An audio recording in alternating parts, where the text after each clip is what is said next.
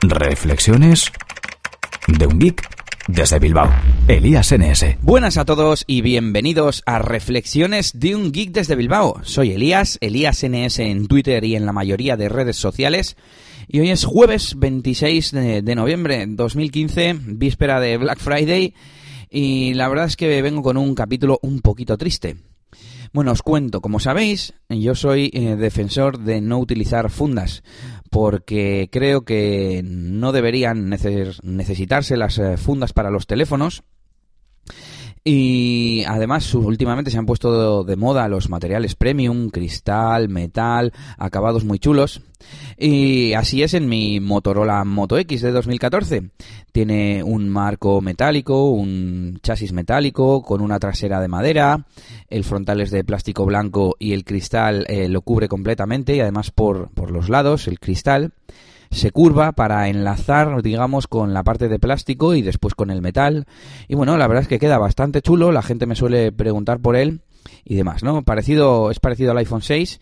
Y bueno, pues hay un montón de teléfonos de gama alta que son muy bonitos, pero que son, digamos, frágiles. Entonces vamos después y le compramos una funda de un euro o de 10, me da igual, o de 30 eh, y, y, lo tapamos, ¿no? Entonces a mí me gusta lucir teléfono y ya desde hace dos años eh, no utilizo fundas en mis teléfonos. Pero hace dos semanas tuve la mala suerte de que el Motorola Moto X se me cayera eh, pegando con una de las esquinas de la pantalla, lo cual hizo que se rompiera.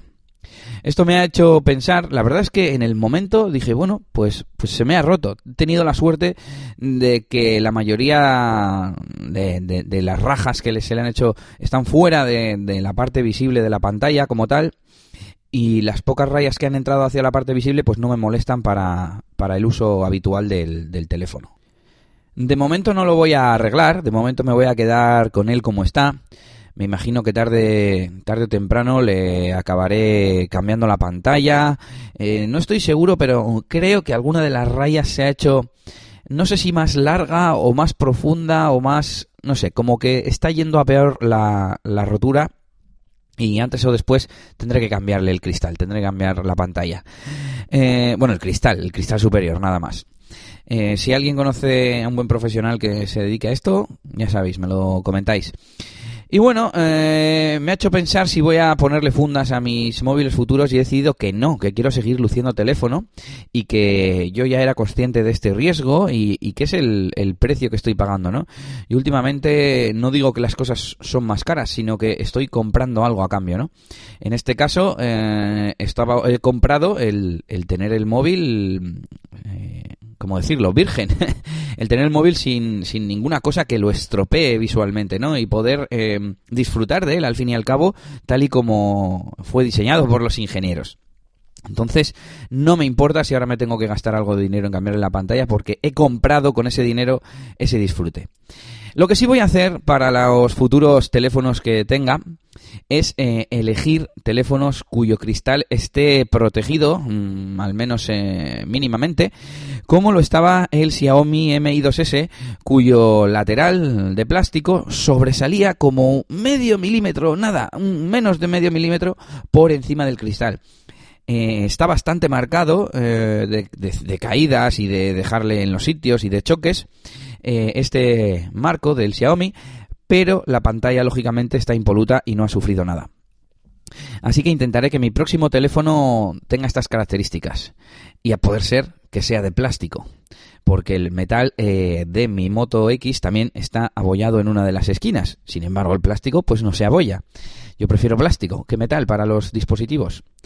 Y, bueno, pues eso es lo que os quería contar hoy, a ver si vosotros habéis tenido experiencias similares, si en algún terminal se os ha roto la pantalla, em, si ha sido difícil cambiarla, si luego la, la, otra pantalla ha tenido pues la misma respuesta, ¿no? Si funcionaba igual de bien. Y si me podéis recomendar algún profesional para antes o después eh, cambiar la pantalla. Y nada, a ver qué opináis vosotros también del tema de llevar fundas, de los materiales premium, etcétera. Recordad que me podéis dejar comentarios en ebox.com, en Twitter, por supuesto, en eliasns, arroba eliasns.